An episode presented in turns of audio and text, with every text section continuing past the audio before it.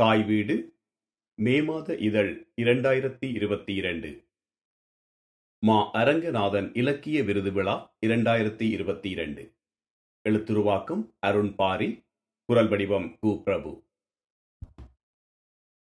நோய் பெருந்தொற்று காலத்தில் இலக்கிய கூட்டங்களே நடைபெறாத ஒரு சூழலில் மா அரங்கநாதன் விருது விழா இலக்கிய வாசகர்களுக்கு ஒரு அருமருந்தாக அமைந்தது என்றுதான் சொல்ல வேண்டும்.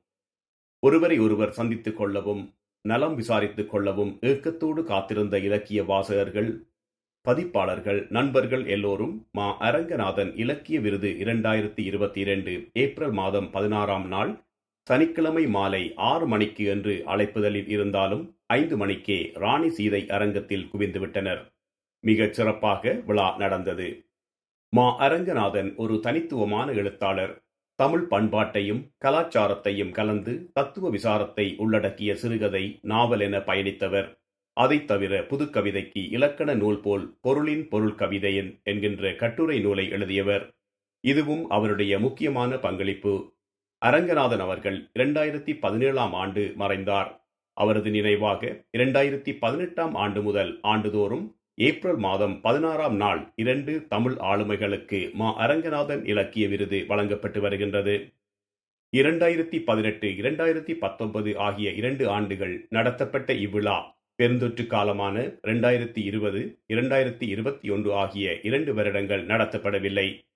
இந்த ஆண்டு இரண்டாயிரத்தி இருபத்தி இரண்டில் விழா மீண்டும் தொடங்கி நடத்தப்பட்டுள்ளது.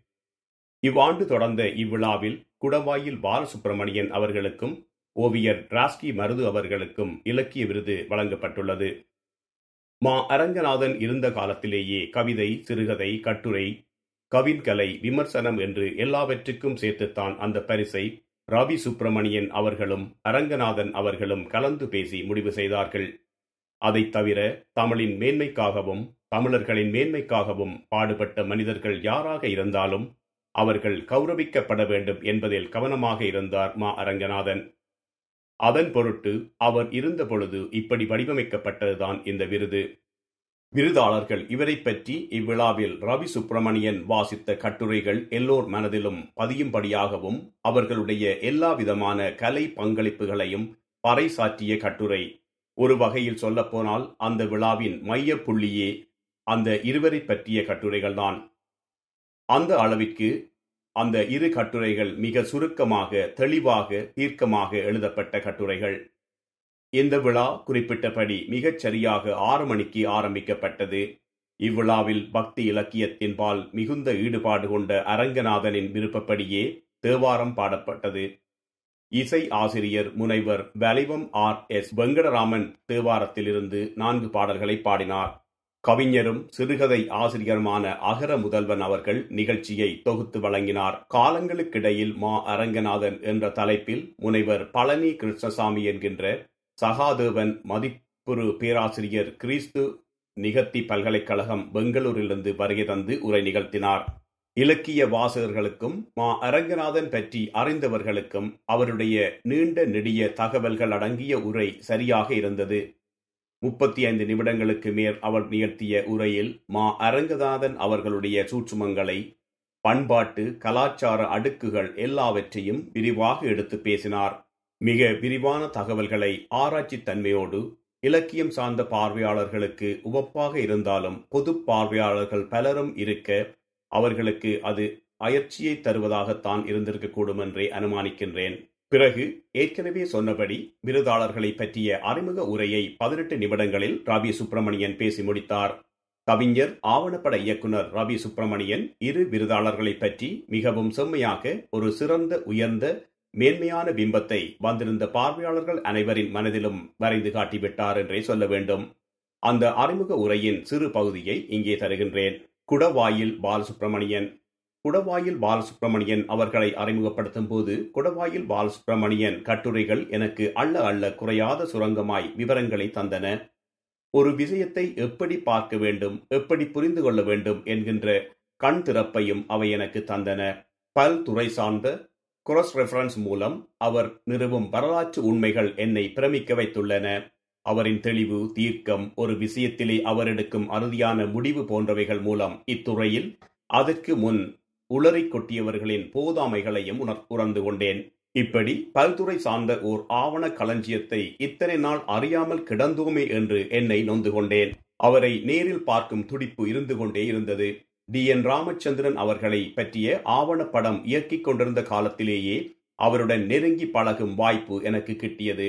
அப்போதும் அவரின் பிரமாண்டத்தை கண்டு நான் சிலித்ததை வெளிப்படுத்திக் கொள்ளவே இல்லை.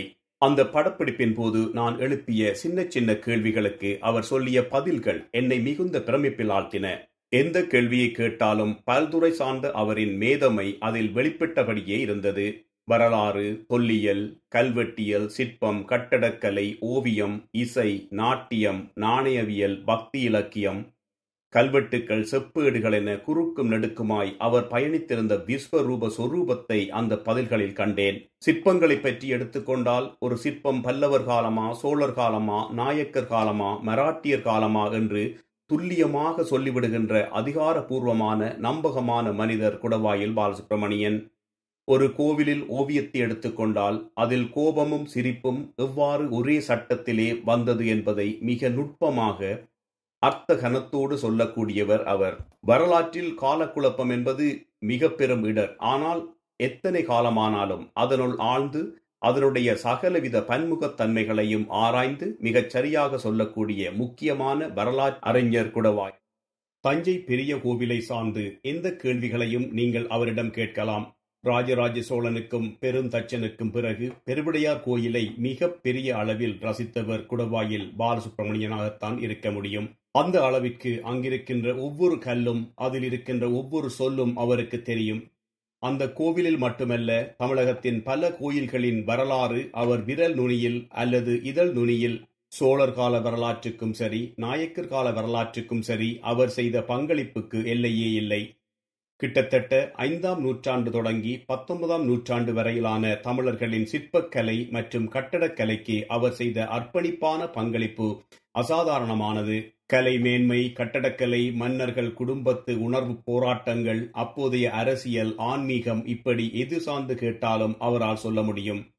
சைவ சித்தாந்தம் சார்ந்தும் வேர்ச்சொல் வரலாறு சார்ந்தும் தொல்லியல் கல்வெட்டு சுவடிகள் பட்டயங்கள் நாணயவியல் சார்ந்தும் கிரந்தம் பாலி வடமொழி சார்ந்தும் தென்மொழி சார்ந்தும் அவர் அளிக்கும் பதில்கள் வெறும் தகவல்கள் அல்ல டேட்டா அல்ல தெரியாத பல புதிர்களின் விடை. தமிழர்களின் வளம் துலங்கிய கலை வாழ்வின் அறியப்படாத சம்பத்து நம் சிந்தனை குளத்திலே எறிகின்ற ஒரு கல். அதனாலேயே பல அறிஞர்களும் அவரை இன்று தேடி தேடி வந்தபடி இருக்கின்றார்கள். தமிழ் துறையை சார்ந்தவர்கள்தான் தமிழ் வரலாற்றை எழுதியிருக்கின்றார்கள். வரலாற்றுத் துறையை சார்ந்தவர்கள் எழுதியதில்லை என்ற குறையை நீக்கியவர் குடவாயில் பாலசுப்பிரமணியன் எல்லா சிறப்புகள் இருந்தும் தங்கள் ஆய்வு முடிவுகளை மக்களிடம் கொண்டு சேர்ப்பதில் சுணக்கம் காண்பிப்பார் பலர். ஆனால் குடவாயில் அதிலிருந்தும் வேறுபட்டவர். அரிய கண்டுபிடிப்புகளை பற்றி தொடர்ந்து பேசுவது கட்டுரைகள் எழுதுவது மக்களை திரட்டி கூட்டங்கள் நடத்துவது பல்கலைக்கழகங்களுக்கு சென்று அபூர்வ நினைவாற்றலோடு மாணவர்களுக்கு பாடம் நடத்துவது மின்னணு சாதனங்களை பயன்படுத்தி நம் கலை மேன்மைகளை உலகெங்கும் பரவி இருக்கின்ற நம் தமிழர்களுக்கு கொண்டு செல்வது என்று இன்றும் செயல்பட்டு வருபவர் குடவாயில். குடவாயில் கோட்டம் திருமங்கலத்திலே ஆயிரத்தி தொள்ளாயிரத்தி நாற்பத்தி எட்டில் பிறந்த பாலு என்கின்ற குடவாயில் பாலசுப்பிரமணியம் தன் நெருங்கியவர்களால் மதி என்றும் அழைக்கப்படுகின்றார். இவர் மூன்று அண்ணன்களோடும் ஒரு தம்பியோடும் பிறந்தவர். இவரது தாயார் அபயாம்பாள் கர்நாடக இசைப்பாடகி பாடகி தந்தையார் முனுசாமி அந்த காலத்திலேயே இன்டர்மீடியட் தேறியவர்.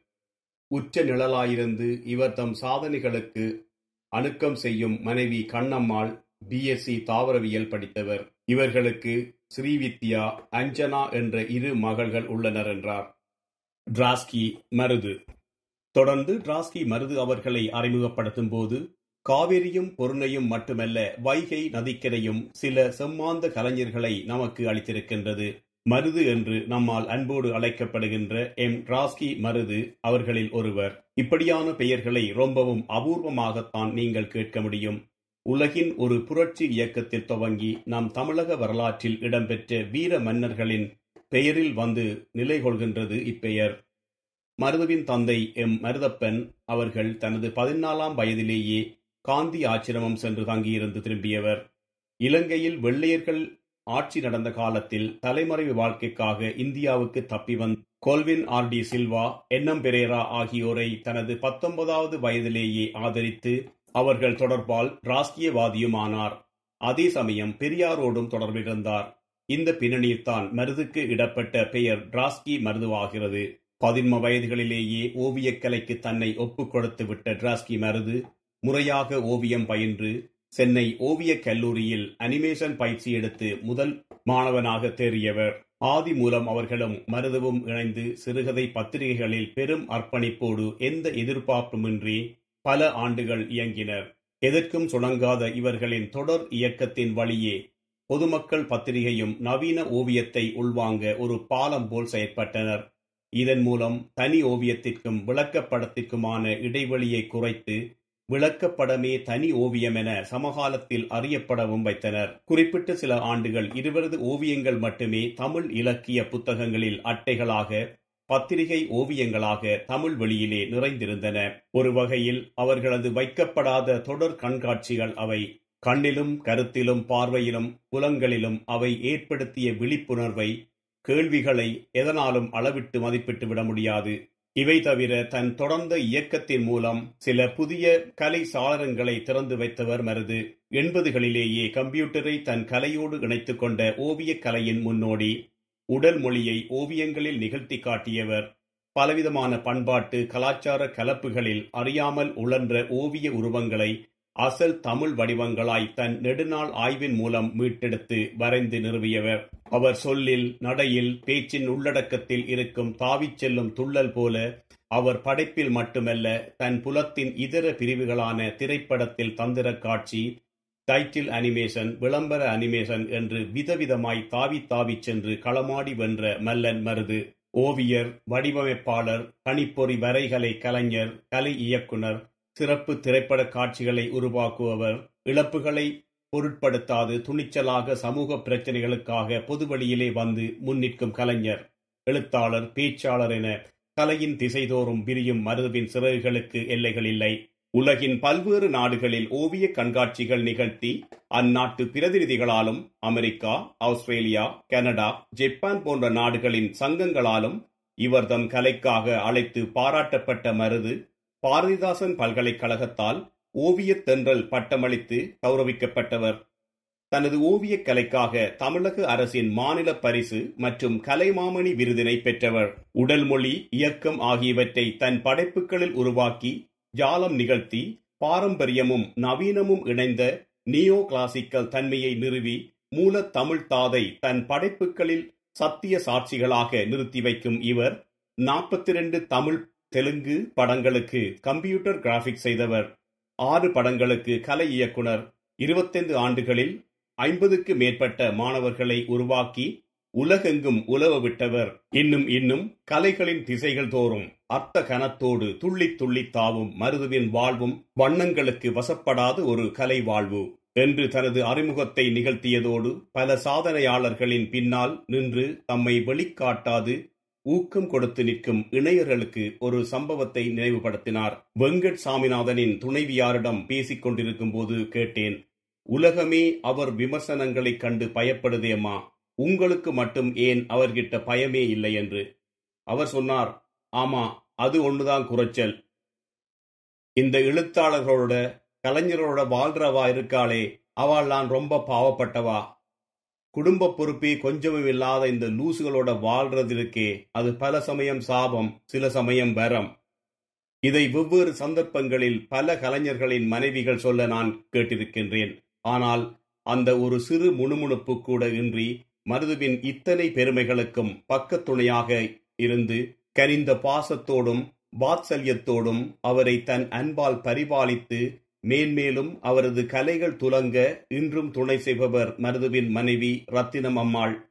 மருதுவிக்கு அனுசரணையாக இருக்கும் அவரது உறுதுணை வணங்குதற்குரியது என்று யதார்த்தத்தையும் நகைச்சுவையோடு சொல்லி உண்மையின் அருகே நெகிழ்வுடன் உயிர்ப்பாய் சுவாரஸ்யமாய் இட்டுச் சென்றது ரவி சுப்பிரமணியனின் திறமைக்கு சான்று. பின்பு மாண்மை உச்ச நீதிமன்ற நீதியரசர் வே. ராமசுப்பிரமணியன் அவர்கள் சாகித்ய அகாடமி பதிப்பித்த இந்திய இலக்கிய சிற்பிகள் வரிசையில் மா. அரங்கநாதன் பற்றி எஸ். சண்முகம் எழுதிய நூலையும் பஞ்சாங்கம் அவர்கள் காக்கை சிறகினிலே இதழில் மா. அரங்கநாதன் படைப்புகளை வாசிப்பது எப்படி என்று எழுதிய தொடர் கட்டுரை நூலையும் வெளியிட்டார். அந்த இரு நூல்களையும் நீதியரசர் வே. ரா. சுப்பிரமணியன் வெளியிட அரங்கநாதனின் மகனும் மாண்மை நீதியரசருமான மகாதேவன் பெற்றுக்கொண்டார் இருவருக்கும் விருதுகள் வழங்கிய பின்பு நீதியரசர் ராமசுப்பிரமணியன் இலக்கிய தரமான ஒரு சிறப்பு உரை ஆற்றினார். நீதியரசர் அரங்கநாதனின் படைப்புகளை எல்லாம் மிக நன்றாக படித்து மிகச் சிறந்த தயாரிப்புடன் வந்திருப்பார் போலும் நாம் தவறவிட்ட வகைகளையும் விளக்கச் சொல்லி தேர்ந்த இலக்கியவாதி பேசுவதைப் போன்று பேசினார். எல்லோரையும் ஆச்சரியத்தில் சந்தோஷத்திலும் ஆழ்த்தினார். நீதித்துறையில் இலக்கிய தரமான இலக்கிய நயத்தோடு உள்ளவர்களை பேசுபவர்களை வாசிப்பவர்களை காண்பது அரிது. மெல்லிய நகைச்சுவையால் அருமையான கருத்துக்களால் சிந்தனை பொதிந்த பேச்சால் பார்வையாளர்களை மிகவும் கவர்ந்தார் நீதியரசர். நீதியரசரின் சிறப்புரைக்கும் முன்பு ஏற்புரை நிகழ்த்திய குடவாயில் பாலசுப்பிரமணியன் அவர்கள் மிகவும் நெகிழ்ந்து என் வாழ்வில் மறக்க முடியாத விருது என்றும் இந்நாள் என் வாழ்வின் பொன்னாள் என்றும் மனம் மகிழ்ந்து கூறினார். டிராஸ்கி மருது தன்னடக்கமான எவ்வித எதிர்பார்ப்புமின்றி மகிழ்ச்சியோடு எனக்கு பிடித்த வேலையை சிறு பத்திரிகைகளோடும் எழுத்தாளர்களோடும் செய்து கொண்டிருக்கின்றேன் என்று மிகச் சுருக்கமாக கூறி தந்தைக்கும் ஆசிரியருக்கும் நன்றி தெரிவித்து தனது ஏற்புரையை முடி முடித்தார் அவர். நன்றியுரையில் கவிஞர் விமர்சகர் எஸ். சண்முகம் அவர்கள் அனைவராலும் பேசப்பட்ட அனைத்து விடயங்களையும் தொகுத்து பேசினார். இந்த விழா சரியாக ஆறு மணிக்கு ஆரம்பமாகி சற்று கூடுதலாக ஏழு நாற்பத்தி ஐந்துக்கு முடிந்தது. நன்றி.